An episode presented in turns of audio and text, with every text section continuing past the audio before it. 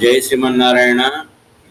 పరాశర భట్టర్ గారు శ్రీ వైష్ణవులు ఎలాంటి లక్షణములతో మెలగాలో ఆచార్యుల వచనములతో కొంగ కోడి ఉప్పు సామెతలు తీసుకుని మనకు చెప్తున్నారు. బకతుల్యశీలత్వం బకతుల్యశీలత్వం బక అంటే కొంగ. కొంగతో సమాన స్వభావం కలిగి ఉండడం.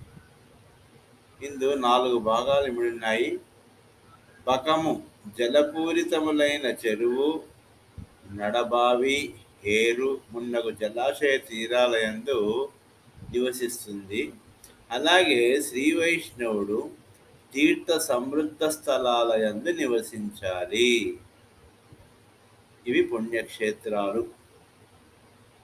బకము ధవళ శరీరం కలిగి ఉంటుంది. అలాగే శ్రీ వైష్ణవుడు బహిరంత శుద్ధుడై ఉండాలి. బకము జలాశయంలందు ఉంటూ చిన్న చిన్న చేపలను పట్టుకోదు.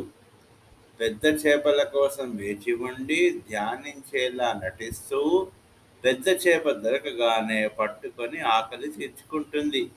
అలాగే శ్రీ వైష్ణవుడు అల్పుల్ని ఉపేక్షించి సుజ్ఞానుల రాకకై వేచి ఉండి వారి వద్ద నుండి వారి వద్ద నుండి జ్ఞానోపదేశం పొంది సఫలీకృతుడు కావాలి. పకము వర్షాకాలంలో మెరుపు పిడుగులు వంటి ఉపద్రవాల నుండి తప్పించుకోవడానికై అనువైన చోటికి వెళ్ళి నివసిస్తుంది. అలాగే శ్రీ వైష్ణవుడు లౌకిక సంబంధాలకు అతీతంగా ఆత్మోద్ధరణకు అనుకూలంగా ఉండే మంచి దివ్యక్షేత్రంలో జీవించాలి. ఇక కుక్కుట తుల్యశీలత. కుక్కుటం అంటే కోడి. చెత్తాచెదారమును కెలికి కీటకాల్ని వెలికి తీసి తన పిల్లలకు ఆహారం పెడుతుంది. అలాగే శ్రీ వైష్ణవుడు అనేక శాస్త్ర గ్రంథాలను పరిశోధించి అందరి సారాంశాన్ని గ్రహించి తాను లాభపడి తక్కిన వారికి తెలిపి పరస్పరం ఉద్ధరించుకోవాలి. లవణతుల్యశీలత్వం.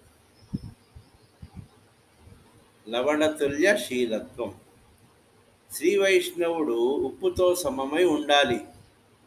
తినే పదార్థాలకు ఉప్పు రుచిస్తుంది. కానీ తాను రుచినిస్తోందని ఏమాత్రం గర్వపడదు. అలాగే శ్రీ వైష్ణవుడు అందరితో కలిసిమెలిసి ఉంటూ తాను జ్ఞాని అనే భావరహితుడై ఏమాత్రం అహంకారానికి లోను కాకుండా వినయం పాటించాలి.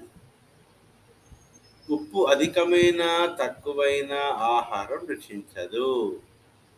తినేవాడు ఉప్పును కోపగించుకున్న మారు మాట్లాడదు. అలాగే శ్రీ వైష్ణవుడు తిట్లకు కృంగిపోడు పొగడ్తలకు పొంగిపోడు సమభావం పాటిస్తాడు అని మన ఆచార్యులు చెప్తుంటారు.